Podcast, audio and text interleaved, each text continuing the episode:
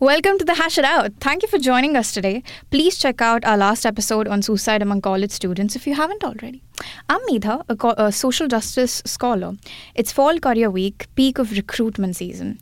In this episode, we will be discussing bias in hiring for women across industries, especially in STEM, examples of gender bias, overcoming these challenges, and campus efforts to educate female students to tackle this issue in the future. Today, I'm joined by my amazing co host, Bilin. How are you doing, Bilin? I'm doing great, Medha. Thank you for asking. How about yourself? I'm doing fine as well. Without any further doubt, let's dive into this topic. So, let's first try to understand the bias. W- what is bias? Bias is a prejudice in a favor of or against one thing, person, or group compared with another, usually in a way that's considered to be unfair. Biases may be held by an individual, group, or institution and can have negative or positive consequences. History has proven that women have indignities in the male dominated world of science and are overlooked for their remarkable work. Bias in hiring starts with several components, including gender bias, stereotypes, or salary negotiation. Whether it's the classic robbery of Rosalind Franklin's recognition throughout her career, or Lisa Meitner's was a part of the discovery of nuclear fission. Meitner was never never took part in the Nobel Prize for Chemistry in 1944, which was exclusively given to her fellow scientist Hahn, who was credited for having discovered nuclear fission. Rosalind Franklin's work or her entire career is a resemblance of what is something called as Matilda effect, which means it's a practice of ascribing women's accomplishments to men I've heard of that. I went to a discussion on the same topic a few years ago, and they brought up how an historian, Margaret Rossiter, began using the term to show that women in science were not being recognized. The Matilda effect being named after suffragist Matilda Gage in her essay Woman as an Inventor. Yeah. In 1953, American scientist James Watson and his British partner Francis Crick published the first paper to correctly describe the structure of DNA. Franklin, however, never explicitly shared her data with Watson and Crick. Instead, her co worker Maurice Wilkins did so without her permission. Watson and Crick won the Nobel Prize for DNA discovery, whereas Franklin was never even awarded it after her death. Over centuries, female researchers have had to work as volunteer faculty members, seen credit for significant discoveries they have made, assigned to male colleagues, and been written out of textbooks. You might think that this is an issue pertaining centuries ago or pertaining 50 years ago, but this is this issue is still very significant. Like it's 2021 and believe it or not, we still have a long way to go. This is definitely still a reoccurring issue. An example would be in the healthcare industry. Before the 1900s, women would only be hired as nurses and never as doctors. It was believed that since doctors were in a higher position, those jobs would only be given to men. It was very unusual because even if the women were more knowledgeable and skilled, they were still unable to work in that position because of their gender, which is pretty crazy, honestly. And it was very degrading because they were treated as if they knew nothing, so they couldn't really have an input on anything. However, over the years, it has improved because in the 1900s, the number of female physicians increased, even in the 21st century, according to the Association of American Medical Colleges. It stated that one of the steadiest movements that have been on the rise in women as a percentage of the physician workforce. It rose from 28.3% in 2007 to 36.3 last year. And speaking to many women in the healthcare field, I've always heard that one of the reasons they are so driven to succeed is because they want to get rid of that stigma that women do not have any knowledge or that they are not capable of doing what men can do. This not only goes for the healthcare field, but for STEM as a whole. It's very interesting. You know, one of the studies at UBC, the researchers first measured how strongly the hiring committee members associated science with men. The study showed that not only men, but also women show a strong association between science and male as compared to science and female. This shows that when there are not many role models, then sort of such the explicit stereotype persists and are continuously reinforced in. It was the most interesting to see the correlation between the explicit beliefs and the actual hiring outcomes. The researchers found that the communities that are more aware of these barriers that women face were more likely and keen to overcome those explicit associations that science is predominantly a male domain when selecting candidates for the job. On the other hand, the communities that had strong belief that science is not sexist and no gender bias exists were likely to promote and recruit women. In fact, Sheryl Sandberg, Facebook CFO, suggested that the best way to deal with gender bias in workplace is to negotiate well. Communal negotiation. When women negotiate for themselves, they are seen as bossy and aggressive, and that has a significant negative consequences down the line in their careers. Yeah, according to the Pew, the center analysis finds that the typical STEM worker continues to earn substantially more than the typical worker. But as with other workers, there are sizable pay gaps between women and men in STEM jobs as well as across racial and ethnic groups.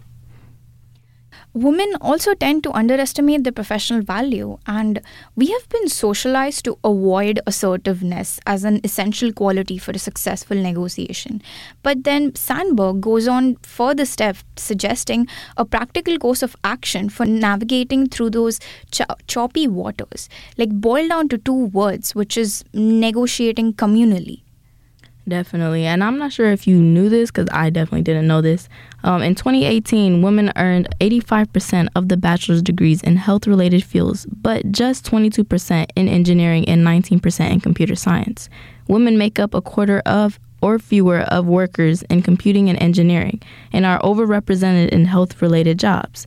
And I definitely see this around IUPUI because many students that I know, they they're in engineering and computing, but they're like their classes they're not full of women, they're only men, and they feel very uncomfortable. So they don't know who to talk to, they don't know who go to, um, and it's very hard for them. And I know I'm pretty sure you're in computing science, so I'm sure that you've seen that around. Yeah, I mean, I can definitely relate to that because being a computer science major, there are so many classes that I take where like I'm sometimes I'm the only girl in the class or sometimes there's another girl with me. And that's it. It's just male dominated. Even we have like a compute like women in computer science club but the population is so so small. Like the fact that there's advocacy which is great but the lack of women representation in classes not that gender was ever like a big deal for me but it wasn't until that I started seeing oh there aren't people like me in the class you know like like whether it's even women or other racial identities i think like it's in engineering in math classes or in like upper class like computer science classes mm-hmm. the sort of the lack or that issue is very significantly pr- present where you can visibly just walk in the class and like figure out okay we don't have many women in computer science you know so yeah, yeah the, used, I, mm-hmm. sorry, it used to be a problem that I've seen in um in health classes and whatnot, but not anymore. I feel like more women are coming out and they really don't care what other people are saying, and they'll just force themselves into that environment. And if they can get to the doctor position, they will. If they need to get to a higher leading position, they will. And same with um just them as a whole. And they're just trying to get better and you know like i said earlier fight the stigma do better and like show that they can do what people say that they can't do if that makes sense. It's very interesting that like we're talk like talking about stereotypes, like something compared to like back home in India, there's a stereotype where women go for like medical or medically oriented professional fields, mm-hmm. whereas men go for engineering or math oriented professional fields. And it's it's like a you know like a balance. So every time I remember my grandmother had this like, oh, it's it's a daughter, so there will be like a doctor. Mm-hmm. If it's mm-hmm. a you know if it's a son, then that's going to be an engineer. Right. So it's it's the kind of stereotypes that and these stereotypes are not just evolved you know in later during school or in professional sort of like when people start go or whether these hiring committees they don't establish that. These stereotypes are in like established at a very early young age. And it's not just with hiring but it starts with basic things. Like for me it was oh classical dancing is for women. I cannot go and play football you know like mm-hmm. my brother has to play football. Or there are these certain hobbies and activities that men are like men are typically they do it mm-hmm. and women are not seen doing it. So i think at a very early age i think we are told in a very like sub, like a subconscious that oh this is the hobby that women should be doing and this is what a man should be doing. And yeah. that's where it develops into the professional fields and the work fields. So i think that that's a very sort of interesting point that you brought up. Like like, additionally, something that I sort of wanted to touch base upon was that it is found that only one in four female graduates from IUPUI are negotiating their salary after graduation. So on average, women make 10% less than their male colleagues, you know, and this is not okay. I think negotiation is such a powerful tool for women, and I think it's important to sort of talk about the campus efforts to advocate and educate women on these types of issues. Uh, women mentorship and advocacy is crucial on campus, and it's so powerful for women to see that sort of they are not alone. You know, like this is sort of a one on one connection is just so important. I think more of that we do it, the deeper connections will be within the community. Okay. The Office for Women at IUPUI has Advancing Women peer mentoring program. I have been part of this program as a sophomore. So, for this program, uh, you sort of sign up to be a mentee or a mentor, and they match you up with another mentor of your same professional interests. And it's sort of it's a one-on-one. You meet with them on a base of like your preferences. I met with my mentors monthly, and I learned she was sort of a medical librarian, and I learned a lot about research and how a literature search is conducted. So, I think like having that one-on-one interaction and us like women promoting each other you know like taking ourselves sort of like i said making deeper connections and helping us build professionally uh, something else is Society for Women Engineers. It's an amazing group. It's also a very large organization uh, that supports women in engineering through professional development, advocacy, and globalization. Another thing, another organization that sticks to me very significantly is Women for Change. It sort of works directly with Indiana legislatures to advocate for women's health, economic stability, fair voting practices, and more. I know last year I attended a very successful Women for Change leadership conference. So they had all the sort of faculty as well as IUPUI students talking about their research, their projects, and their civic engagement efforts. So I think it's a very great initiative, and we have really these amazing clubs that are advised by female professors on campus to sort of help us advance. Personally, I am a resident assistant for Women in Science House, which is a STEM RBLC. So it consists, it's a scholarship based RBLC.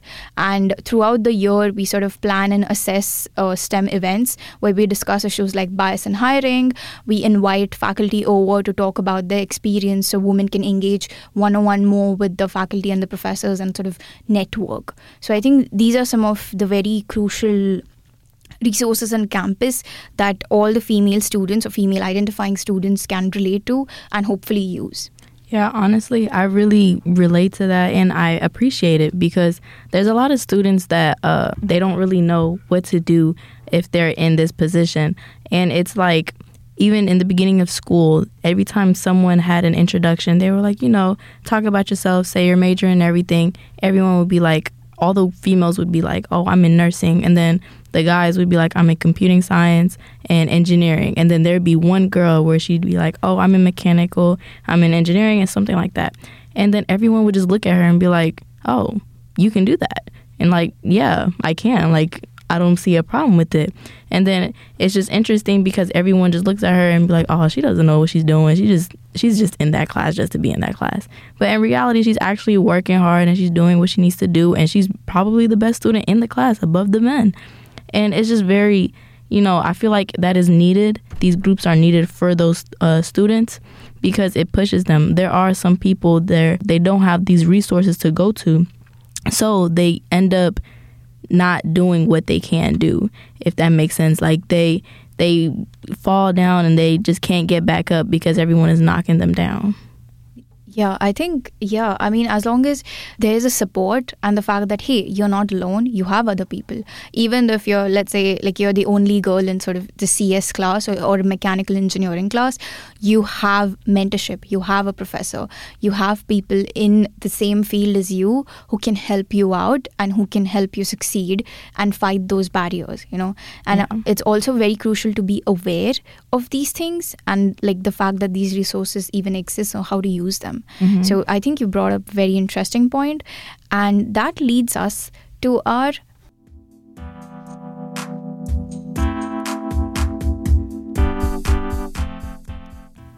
Well, thank you so much. That's this week's episode of the Hash It Out podcast. Don't forget to check out our other episodes. I hope you enjoy listening. See you next time. Thank you.